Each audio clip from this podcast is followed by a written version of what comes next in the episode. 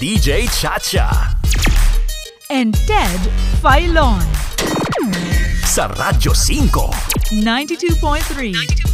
News FM.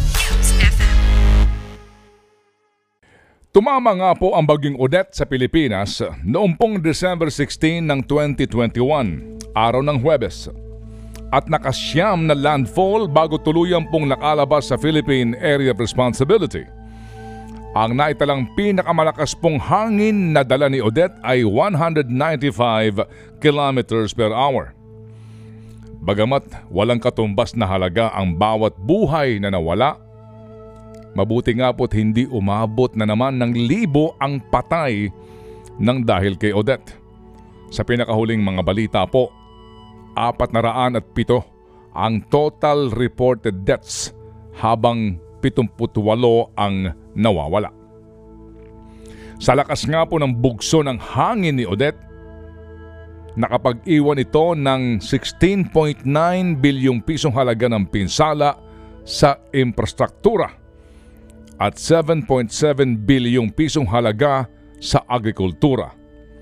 Patuloy pang kinakalap ang mga datos tungkol sa pinsalang iniwan ng bagyo. Hanggang ngayon, hindi pa rin po na ibabalik ang serbisyo ng kuryente sa maraming lugar, habang ang serbisyo po ng mga telcos ay unti-unti na pong naibabalik.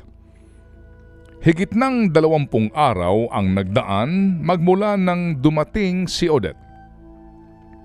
Pero kapansin-pansin pa rin ang hirap na dinadanas ng national government, maging ng mga lokal na pamahalaan, sa pagtugon sa mga pangangailangan ng mga nasalanta. Atin pong nauunawaan ang lawak at laki ng problema. Ngunit kapansin-pansin na ang mga dati ng pagsubok at suliranin na hinaharap ng mga lugar na sinasalanta ng bagyo ay ganun pa din ang nagiging uri ng pagtugon ng ating mga kinauukulan. At may mga nakakaobserba na mabagal, magulo, at hindi umano ito organisado. Mawalang galang lang po. Para bagang nanganganay pa rin tayo sa ganitong mga pangyayari kahit na tayo'y dumanas na ng mga kahalintulad na mga karanasan. Taon-taon, nasa 20 bagyo ang tumatama sa Pilipinas. Sa 20 ito, merong mga lubusang mapaminsala.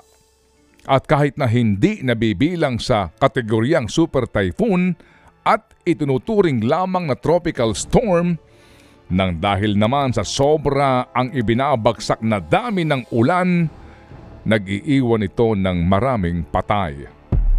Halimbawa, si Sendong na dumaan sa Northern Mindanao noong pong December 16, 2011. Ito po'y nag-iwan ng 1,268 na mga patay. Karamihan sa mga biktima ay nakatira sa tabing ilog na naging sanhi ng kanilang pagkalunod. 6,071 ang iniwang sugatan.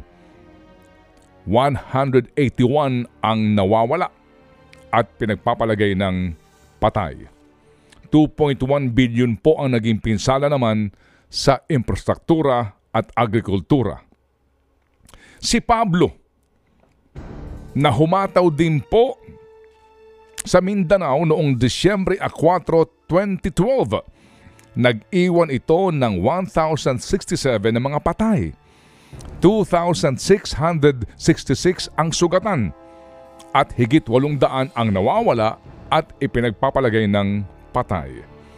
Ang halaga po ng pinsala sa infrastructure at agriculture ay umabot sa 36.9 billion pesos. Si Yolanda, na maituturing pong pinakamalakas na bagyo sa ating kasaysayan, kung saan umabot sa 315 kilometers per hour ang lakas ng hangin, ay nag-iwan ng higit sa 10,000 patay. Higit na 28,000 ang sugatan at higit pang 1,000 ang nawawala. 95.48 billion pesos ang sinasabing iniwan nitong pinsala sa infrastructure, agriculture at mga ari-arian. Sa amin pong ginawang pag-aanalisa sa mga iniwang casualties ng mga nagdaang bagyo sa loob ng 10 taon, kapansin-pansin na magmula nang nanalasa si Sendong, si Pablo at si Yolanda, nabawasan po ng malaki ang bilang ng mga namatay matapos tumama ang mga bagyo. Bagamat uulitin po natin, walang katumbas na halaga ang buhay ng tao. At ang pinakamainam nga po ay walang malalagas na buhay sa tuwing dadaan tayo po'y dadaanan ng kalamidad gaya nga ng mga bagyo. Si Glenda, July 15, 2014, una pong nag-landfall sa Albay, 106 dead. Si Ruby, December 6, 2014, una pong naglandfall sa Eastern Samar, 24 dead. Si Lando, October 18, 2015, naglandfall sa Kasiguran, Aurora Province, 58 dead. Si Ferdy, September 14, 2016, sa Batanes, no reported deaths. Si Lawin na isang super typhoon, October 19, 2016. Naglandfall sa Cagayan, 14 ang patay. Si Vinta na isang severe tropical storm, naglandfall sa Davao Oriental, December 22, 2017, higit 200 ang patay. Si Ompong, September 15, 2018, sa Cagayan, 79 dead. Si Rolly, isa rin pong super typhoon na tumama November 1, 2020. Una pong naglandfall sa Catanduanes, 25 dead. Si Ulysses, November 11, 2020, sa Quezon Province, 101 ang patay. Maliwanag nga po na ang dahilan nito ay ang kaalaman ng mga tao sa kahalagahan ng maagang paglikas at ang karampatang aksyon ng mga lokal na pamahalaan para nga sa preemptive evacuation at forced o sapilitang evacuation kung kinakailangan. Pero maliban nga po sa magandang aral ng preemptive evacuation, may malaki at maganda bang pagbabago sa pagresponde ng gobyerno matapos ang pananalasa ng bagyo, partikular sa bagyong Odette? Nakailang ulit ko na pong nakapanayam ang mga opisyal ng National Disaster Risk Reduction and Management Council o NDRRMC kung sila ba'y nagsasagawa ng post-evaluation matapos pong manalasa ang isang bagyo para mapag-aralan nga po kung naging tama ba ang naging tugon ng pamahalaan sa panahon ng kalamidad. Ayon din po sa probisyon ng Republic Act 10121 o ang Philippine Disaster Risk Reduction and Management Act of 2010. Kahapon po aming nakapanayam si DILG spokesperson Undersecretary Jonathan Malaya at siya'y ating pong tinanong tungkol sa isyong ito. Yon sa ginagawa pong relief operations po no, sa iba't ibang mga tinamaan ni Odette.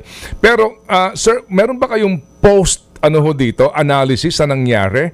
Kasi po kapag in-review mo ang batas creating NDRRMC, nandun ho naman klaro ang lahat po ng dapat na ginagawa ng mga LGUs bago dumating ang bagyo, pagkatapos tumama ang bagyo at saka yung rehab na dapat na nating inaasahan. Dito ho ba meron kayong post-analysis para lang mapagtanto natin saan ba na naman nagkulang po ang LGU, mawalang galang lang, sa usapin po ng paghahanda at saka po yung corresponding na action after tumama yung kalamidad? Because obviously sir, mukhang, sorry po ano, mawalang galang lang, may mga lugar na hindi organisado at sabog ang tugon ng LGU. Yes, we accept that no, Manong Ted.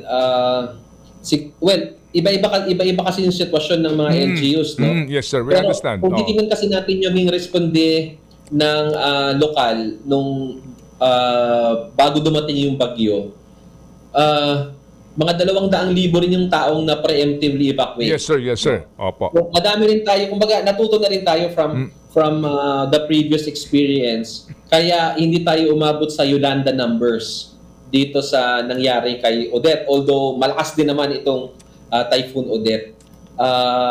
Ang talagang kinalulungkot lang natin ay yung pagtaas, mataas pa din, no? Nonetheless, kahit hindi umabot sa 1,000, mataas pa rin yung casualties natin at around 400 na yung latest. So,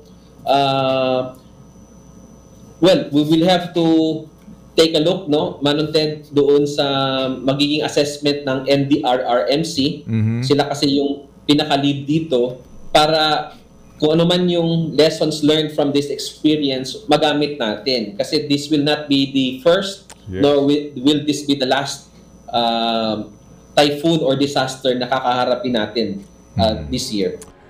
Tama po. Hindi ito ang una at huling kalamidad na haharapin ng ating bansa. Kaya nga po, dapat sa dinami-dami po ng ating pinagdaanang kalamidad, hindi po ba't dapat ay malinaw na at mabilis nang naipapatupad ang mga template o panuntunan na dapat sundin bago pa man tumama ang isang bagyo at sa pagresponde at pagbibigay po ng mga pangunahing kinakailangan matapos manalanta ang bagyo? Karamihan nga po sa mga namamatay sa panahon po ng bagyo ay ang mga nakatira sa tabing dagat, tabing ilog at paanan ng bundok. Meron hubang permanenteng solusyon ang usapin na ito? Sa ating pong karanasan sa Yolanda, nagkaroon ng relokasyon ang pamahalaan sa pamamagitan po ng NHA, National Housing Authority, sa mga pabahay ng mga nakatira sa tabing dagat sa Tacloban at maging karatig ng mga bayan sa Leyte. Yun nga lang, maliban sa pagkatagal matapos ng mga pabahay na ito, ang mga lokasyon nito ay napakalayo sa mga lugar kung saan naghahanap buhay ang mga tao. Nagkaroon din po ng issue sa kawalan ng pangunahing pangangailangan ng mga titira sa relocation sites gaya ng tubig at transportasyon. At ang minsan na po naming isiniwalat sa amin pong dokumentaryong may pamagat na Kalamidad sa Pabahay, ang sinasabing talamak na substandard na uri ng konstruksyon ng mga pabahay na ito.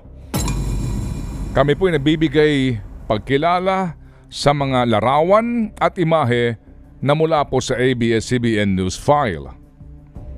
Dahil dito, ang mga target beneficiaries po ng mga pabahay na ito ay nagsisibalikan pa rin lamang sa mga dati nilang tirahan nang tumama si Yolanda.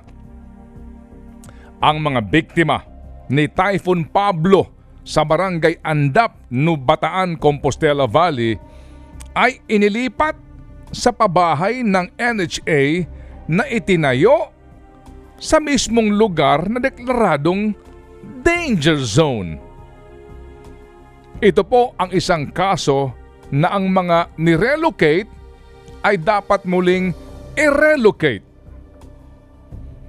Muli ang ating pong pagkilala sa mga larawan po at mga imahe mula sa ABS-CBN News File at Failon ngayon. Ito po'y halimbawa lamang ng malaking problema na hinaharap po ng gobyerno. Ang paglilikas ng permanente sa mga taong nakatira sa mga binansagang Permanent Danger Zone. Ang mga tabing dagat, tabing ilog at paanan po ng bundok ay mga Permanent Danger Zone. Ngayon, muli pong sinasambit ng gobyerno ang mga katagang Build Back Better.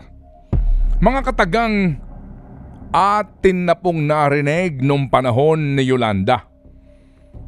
Paano po ito magkakatotoo kung ang mga tao ay ilalayo nyo nga sa kanilang kabuhayan?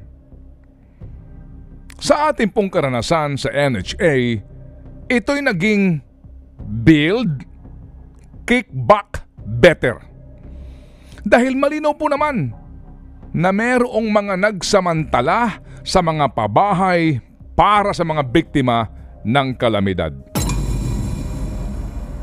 Ang ating pong mga narinig at nasaksihan na mga hinaing, sentimiento at paghingi ng saklolo ng mga mamamayang biktima ng kalamidad, maging ng mismong kanilang mga pinuno sa lokal ay ang sumusunod: kawalan ng komunikasyon, kawalan ng kuryente, kawalan po ng makakain, kawalan po ng tubig na maiinom, pagdami ho ng nagkakasakit ng pagtatae o diarrhea, kawalan ng medisina, looting o nakawan, kawalan ng transportasyon, kawalan po ng equipment at mga tauhan para sa road clearing, pagsasamantala sa presyo ng pangunahing bilihin, lalo na ang gasolina at maging LPG, mabagal na dating ng mga tulong na pagkain